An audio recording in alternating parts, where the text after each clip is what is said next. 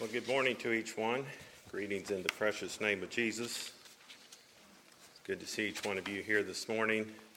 And I too want to welcome the visitors. We're glad you're here. Invite you to worship the Lord with us this morning. For an introduction to the message, I invite you to 1 Corinthians 11. 1 Corinthians 11, verse 18.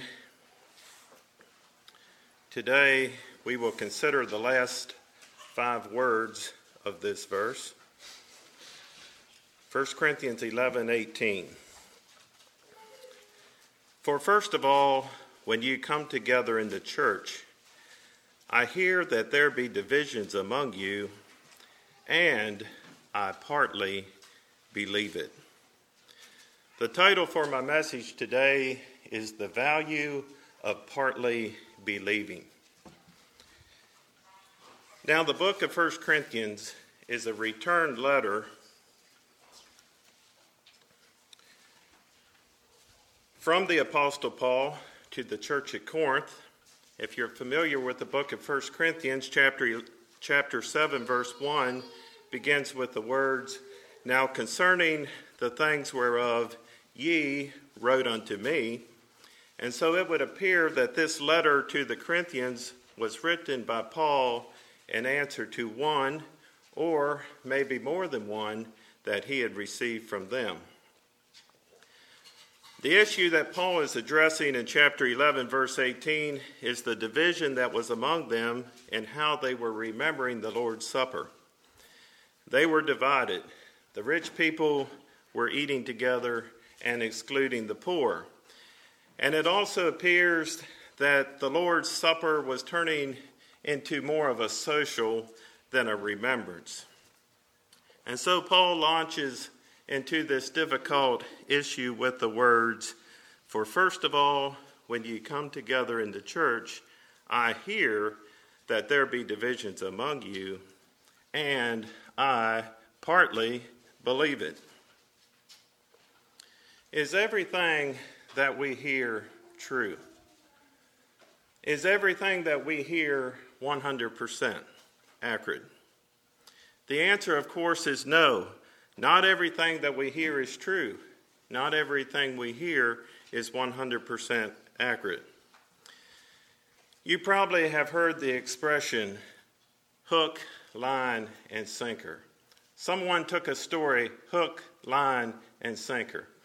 And so, to illustrate that, I brought a hook, a line, and a sinker. Okay, so as you know, when you're out fishing, you present the bait to the fish, right? And so a fish comes along and he takes the bait with his mouth, and you set the hook and you have the fish. But the expression hook, line, and sinker has to do with someone that's extremely gullible. Not only do they take the hook, they also take the line and the sinker. Okay? Now, years ago, I heard someone telling a story about an individual that was extremely gullible. And he said it like this He took it hook, line, sinker, rod, reel, and hand. now, that is gullible, isn't it? But have you ever totally believed something and later realized that it would have been wise to partly believe? I believe we all been there. We took something that we heard, hook, line, and sinker, and later we realized the value of partly believing. We don't know exactly how Paul got his information about the situation at Corinth. More than likely, it came directly from the folks at Corinth through handwritten letters. But it also could have came through other people from other places. You know, they filled Paul in on what was happening over at Corinth. Paul, did you hear about what's happening at Corinth? I'm sure you're familiar with the word drama. Recently, our family enjoyed the outdoor show Pathway to Freedom down in Snow Camp, North Carolina. The show Pathway to Freedom is drama, it's acted out. For two hours, there is incident, scene, spectacle, crisis, excitement, thrill, sensation, disturbance, commotion, and turmoil. You kind of want to go, don't you? But you know, I'm sorry. However, the slaves in the play are not real slaves. The slave masters who beat the slaves are not real, ma- real slave masters actually beating slaves. The people that are killed are not dead. The people that are crying are not really sad. You see, it's an act, it's drama. But you know, it's the drama and the acting that makes Pathway to Freedom interesting. The drama and the acting is what makes people keep coming back to Snow Camp, North Carolina. No one would ever drive two hours to Snow Camp to just listen to someone stand and read the Pathway to Freedom script. They may do it one time, but they wouldn't do it the second time. And so I wonder if Paul was hearing drama in the letters coming from Corinth. Yes, it was true. There was a problem at the church at Corinth. They were divided in remembering the Lord's Supper. The Lord's Supper problem at Corinth needed to be addressed. But before Paul addressed the issue, he made it clear that he himself had not swallowed everything he's heard hook, line, and sinker. Paul said, I partly believe it.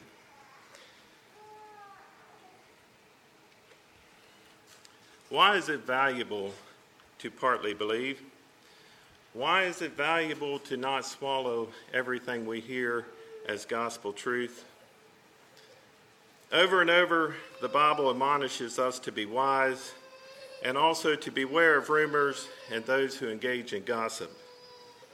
Let's look at some of those verses. You can turn to Ephesians chapter 5.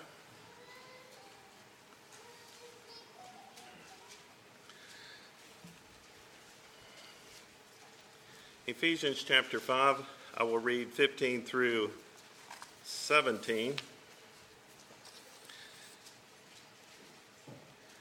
See then that you walk circumspectly, not as fools, but as wise, redeeming the time because the days are evil. Therefore, do not be unwise, but understand what the will of the Lord is. Verse 15 uses the word circumspectly. Now, that's not a word that we normally use. But the word circumspectly has the thought of diligent, careful, wary. And it also has a little bit of the thought of circumspectly, if the path is not safe, you move over, you make a slight change. This past Monday morning, as you know, we were getting a shower of rain. And uh, about 8 o'clock, a gentleman stopped by my shop and to look at some bulldozing work that I wanted done. And so Willie and I, we, we head back to where I'm going to, where I wanted this work done. And we're walking on a path, a dirt path that is sloped down and also sloped slightly to the side. And that rain on that dusty path, it was really treacherous. We were walking circumspectly. In fact, Willie says, Hey, we're going to get in trouble if we walk on this path. I'm moving over here and getting on some leaves. And see, that, that's kind of the thought of circumspectly. If the path isn't safe, you make a adjustment. You get on a safe, safe, some safe footing. Lost my thought here. Where was I? Walking circumspectly, diligently, carefully.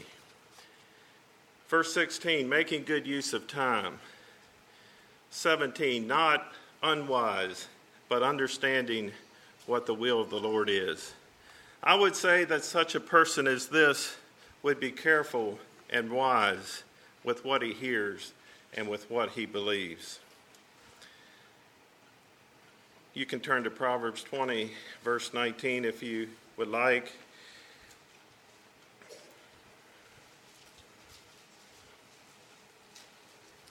Proverbs 20, verse 19, it says, He who goes about as a talebearer reveals secrets.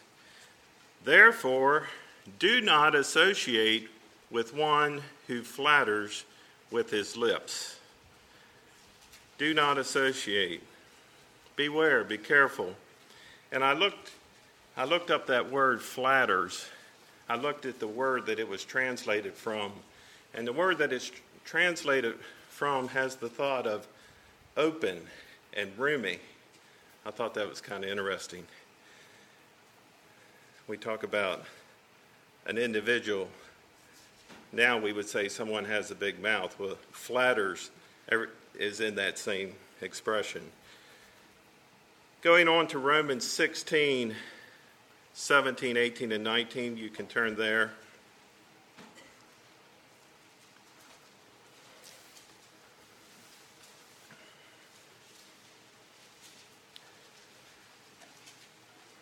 Value of partly believing. Notice what these verses say. Romans 16, 17. Now I urge you, brethren, note those who cause divisions and offenses, contrary to the doctrine which you learned, and avoid them. For those who are such do not serve our Lord Jesus Christ, but their own belly, and by smooth words and flattering speech deceive the hearts of the simple. For your obedience has become known to all. Therefore, I am glad on your behalf. But I want you to be wise in what is good and simple concerning evil. Are these verses telling us to be wise with what we hear and wise with what we believe? I think so. I think so. Verse 17 says, Note those Watch those who cause division and strife, contrary to the doctrine which you learn, and avoid them. How do they cause division and strife? Verse 18 by smooth words and flattering speech, deceive the hearts of the simple. Take note of such people. Verse 19 For your wisdom has become known to all. Therefore, I'm glad on your behalf. But I want you to be wise in what is good and simple concerning evil. I had to think of the children's song, Oh, be careful, little ears, what you hear. You know, that's good advice for little ears, and it's good advice for big ears as well. Be wise in what is good and simple concerning evil. Why? Because not everything that we hear is true. Not everything that we hear is noble. Not everything that we hear is just. Not everything that we hear is pure. Not everything that we hear is lovely. Not all reports are good reports. Many lack virtue, and few are praiseworthy. Don't waste your time meditating on such things. Why else may it be valuable to partly believe? I believe God is honored when we are wise with what we hear and wise in what we do with the information that comes our way.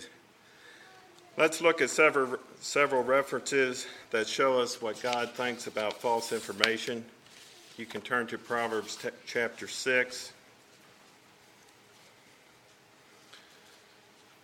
Proverbs chapter 6, 16 through 19.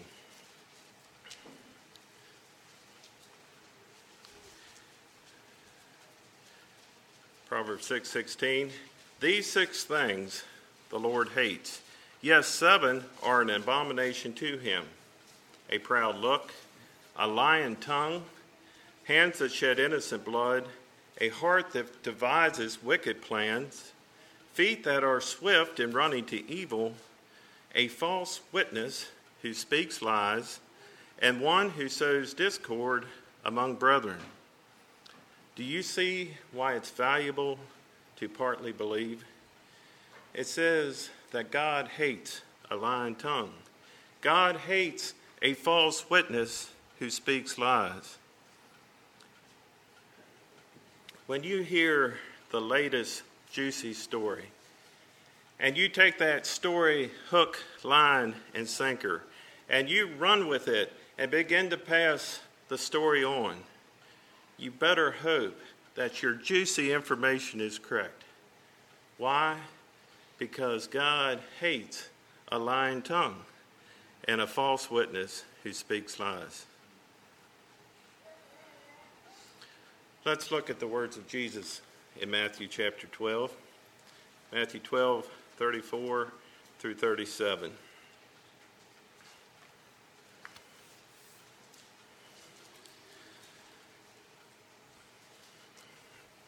Matthew 12, 34. Brood of vipers, how could you, being evil, speak good things? For out of the abundance of the heart the mouth speaketh. A good man out of the good treasure of his heart bring forth good things, and an evil man out of the treasure, out of the evil treasure, bring forth evil things. But I say to you that for every idle word men may speak, they will give account of it in the day of judgment. For by your words you will be justified, and by your words you will be condemned. Again, we see the value we see why it's valuable to partly believe. Not everything that is coming out of the treasure of people's hearts is good. And because of that fact, we must be careful with what we believe and the information we pass on. Because as we just read, we will someday give account for the things we say. And so let's not be guilty of passing on evil information that came from the treasure of someone's evil heart. God is honored when we are wise with the things we hear and with the things we believe. Why else may it be valuable to partly believe. I'm sure we know that acting on or passing on false information can be very hurtful to others as well as to ourselves. How many of you are familiar with the Tulsa race riot of 1921? The Tulsa, Tulsa, Oklahoma race, as in white versus black. I would just be interested to know how many are familiar with that account.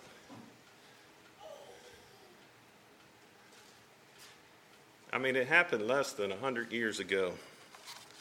But it doesn't really surprise me that you don't know about that part of America, American history, because I really didn't know anything about it till recently. The Tulsa race riot of 1921 is rarely mentioned in history books classrooms or even talked about. It's a part of America history that our government would rather we would just forget about and not pass on the history of it. But to this day, the details of what started the riot are debated, and I will read a condensed account of the Tulsa race riot of 1921. And if you want more information, you can research it it's very interesting. But just a little bit of background. As you know, the, the Civil War was well documented. However, we don't read much in our history books about the years following the Civil War, the Reconstruction years. The Reconstruction years in the South, that was an extremely hard times for both the white and the black folks. There was a lot of bitterness, there was a lot of anger after the war. Uh, the white folks had lost property, um, lost a lot of loved ones, sons, fathers, grandpas, uncles, cousins in the war. The white people were very, very bitter for many years. They passed that on for several generations. And for the black people, the slaves, the former slaves, it was a hard time for them as well. And all they knew was slavery. and that's all they were familiar with. And now they were free, and but they really didn't know what to do with that freedom, and they were taken advantage of. And some of them had it worse after the war than what they had it before. But through all that, quite a few black folks started moving west, and they moved to Oklahoma and started black settlements all across the state. And there was a lot of resistance there. The white people didn't necessarily care for that. And so that gives you a little background of the uh, of why the black folks are now in Tulsa, Oklahoma. One of the most significant events in Tulsa's history was the race riot that occurred in 1921. Following World War I, Tulsa boasted one of the most affluent African American communities in the country, known as the Greenwood District. This thriving business district and surrounding residential area was referred to as Black Wall Street in June of 1921. A series of events nearly destroyed the entire Greenwood area. On the morning of May 30, 1921, a young black man named Dick Rowland was riding in the elevator in the Drexel building at 3rd and Main with the elevator operator, a young white woman named Sarah Page. One common narrative is that Rowland accidentally tripped against its operator, causing her to scream. A, bypa- a, bystander who heard the scream called the police, and like a game of telephone, the story became more inflammatory with each retelling and spread rapidly. The details of what followed vary from person to person, and accounts of the incident circulated among the city's white community during the day and became more exaggerated with each telling. Tulsa police arrested Rowland the following day and began an investigation. An inflammatory report in the May 31 edition of the Tulsa Tribune spurred a confrontation between black and white armed mobs around the courthouse where the sheriff and his men had barricaded the top floor to protect Rowland. Shots were fired and the outnumbered blacks began retreating to the Greenwood Avenue business district. In the early morning hours of June 1, 1921, Black Tulsa was looted and burned by white rioters. Governor Robinson declared martial law, and National Guard troops arrived in Tulsa. Guardsmen assisted firemen in putting out fires, took imprisoned blacks out of the hands of vigilance and imprisoned all black Tulsans not ready, not already interned. Over 6,000 people were held at the convention hall and fairgrounds, some as long as eight days. 24 hours after the violence erupted, it ceased. In the wake of the violence, 35 city blocks laid in charred ruins, 1,256 homes, and 191 businesses were destroyed. Over 800 people were treated for injuries. 10,000 black people were left homeless. Contemporary reports of death began at 36, but in 2001, the Tulsa Race Riot Commission released a report indicating that historians now believe close to 300 people died in the riot. To this day, there is much speculation in what exactly happened on the elevator. It's still debated if the bystander actually heard a woman scream or heard what sounded like a woman scream. Although the police likely questioned Sarah Page, no written account of her statement has been found. The authorities conducted a low key investigation rather than launching a manhunt for her alleged assailant Afterwards, Page told the police that she would not press charges. It is generally accepted that the police determined what happened between the two teenagers was something less than an assault. In the days and years that followed, everyone who, Nick, who knew Dick Rowland agreed on one thing that he would never have been capable of assault. As patrons of the shoeshine shop where Rowland worked, many attorneys knew him.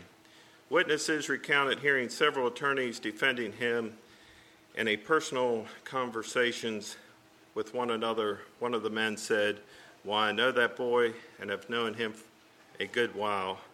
That's not in him. Do you see the wisdom of partly believing? 300 people dead, and that's still debated to this day. Some think it's more. 800 people injured, 10,000 people homeless, 35 city blocks destroyed.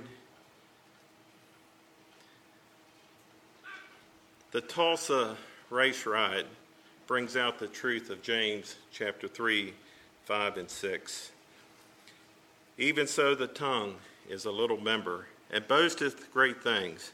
Behold, how great a matter a little fire kindleth.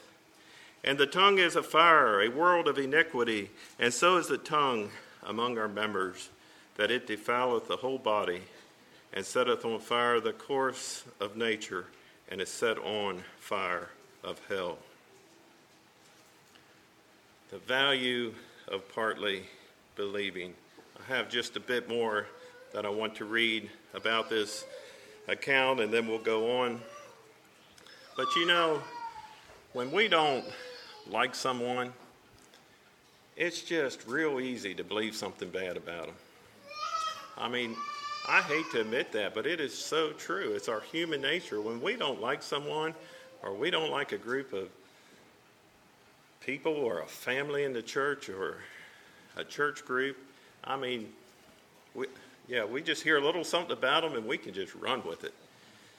But let me just share a little bit more history here and then we'll go on. But in the years leading up to the 1921 riot, the white residents of Tulsa were disturbed by the growing black wealth in Greenwood. Greenwood was there in Tulsa, that was the district they were in, and sought to impose official segregation measures. In 1914, the city passed a law that forbade anyone from living on a block where more than three quarters of the pre existing residents were of another race. In isolation, Greenwood only thrived more. Its main strip boasted attorney offices, auto shops, cafe, a movie theater, funeral homes, pool halls, beauty saloons, grocery stores, and on and on.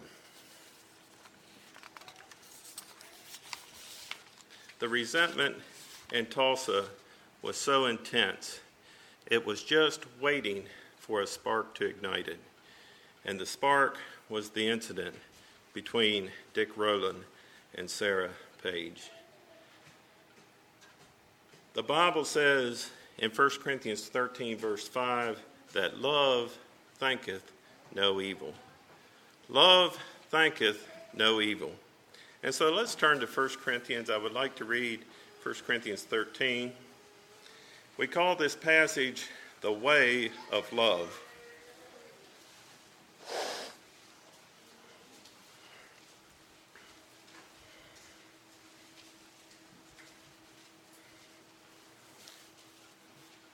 This chapter also shows us how we should think. You know, we're talking about the value of partly believing well, what should we believe? And so this can give us some direction here. 1 Corinthians 13, verse 1. Though I speak with the tongues of men and of angels, but have not love, I have become a sounding brass or a clanging cymbal. And though I have the gift of prophecy and understand all mysteries and all knowledge, excuse me, and though I have all faith so that I could remove mountains, and have not love, I am nothing. And though I bestow all my goods to feed the poor, and though I give my body to be burned, but have not love, it profiteth me nothing. Love suffers long and is kind. Love does not envy. Love does not parade itself, is not puffed up, doth not behave rudely, seeks not its own is not provoked, thinks no evil, does not rejoice in iniquity, but rejoices in the truth, bears all things, believes all things, hopes all things, endures all things. Love never fails. But whether there are prophecies, they will fail. Whether there are tongues, they will cease. Whether there is knowledge, it will vanish away. For we know in part, and we prophesy in part. But when that which is perfect has come, then that which is in part will be done away. When I was a child, I spoke as a child, understood as a child, I thought as a child, but when I became a man, I put away childish things. For now we see in a mirror dimly, but then face to face. Now I know in part, but then shall I know, just as I also am known. And now abideth faith, hope, love. These three, but the greatest of these is love. Verse 5 does not behave rudely, seeks not its own, is not provoked, thinks no evil. Love does not rejoice in iniquity, but rejoices in the truth. Now, what about verse 7? Verse 7 says, bears all things and believes all things. Now, for the last 30 minutes, we have been talking about the value of partly believing, and now we read that love believes all things. What are we going to do with that? And think about it. It was just back in chapter 11, two chapters earlier, that Paul says, I partly believe. And now, two chapters later, he's saying, Love believes all things. Is Paul contradicting himself? How do we explain a love that believes all things? You see, a person whose life and conduct is motivated by love is not distrustful, but is hopeful, looking on the brighter side of things and people, another commentator says. When such a person hears the latest juicy gossip, he or she will respond with something like, Oh, really? I see. Very interesting. Well, I guess time will tell. That is a love that believes all things, ready to believe the best of every person, and will credit no evil of any, but on the most positive evidence. There's a verse in Proverbs 26, verse 20, that, that I find interesting. It says that where no wood is, there the fire goeth out. We all understand that, don't we? You quit putting wood on a fire, what happens? it seems every time it burns out. It's, it's that simple. If you quit putting wood in our outdoor stove, it goes out. So, where there is no talebearer, the strife ceases. I have a story to read and then we'll close. A man spread vicious rumors and harmful gossip about another man. In this small village, the judge not only presided over cases where the law was broken, but also over cases involving unethical or improper conduct. So the man who spread the malicious gossip was brought before the judge. The judge stepped from behind the bench and handed the, handed the man a large bag full of chicken feathers. Here's what I want you to do I want you this very day to place a feather upon the doorstep of each and every home that has heard and listened to your gossip, and upon the doorstep of those who had repeated what you have said. After you have completed this assignment, I want to see you back in my courtroom tomorrow morning. Well, the man quickly, well, the man quickly began placing the feathers on the doorstep of each home that had earlier heard about the rumor or had helped spread the gossip by repeating it to others. After four hours, the man returned home, having nearly emptied his bag of feathers. That night there was a terrible storm. The rains fell, and the winds blew, but the man slept soundly, happy that his punishment had been concluded. The next day he entered the courtroom, and the judge again stepped out, be- out from behind the bench, this time with an empty sack. Now he said, I want you to go back to each home and collect the feathers. The man said, There is no way I can collect each of the feathers. The wind blew last night, and those feathers are surely scattered all over the countryside. And the judge said, And neither can you withdraw the harm you have done by saying what you said. Do you know how to make chicken feathers unable to blow in the wind? Make them wet. Wet chicken feathers do not blow easily in the wind. And so this morning, I would like for you to think of this, of the value of partly believing. I would like for you to think of that as water. And so when a feather of juicy gossip comes floating our way, let's pour the value of partly believing to it and douse it with a bucket of love that thinks no evil. We'll call for a song.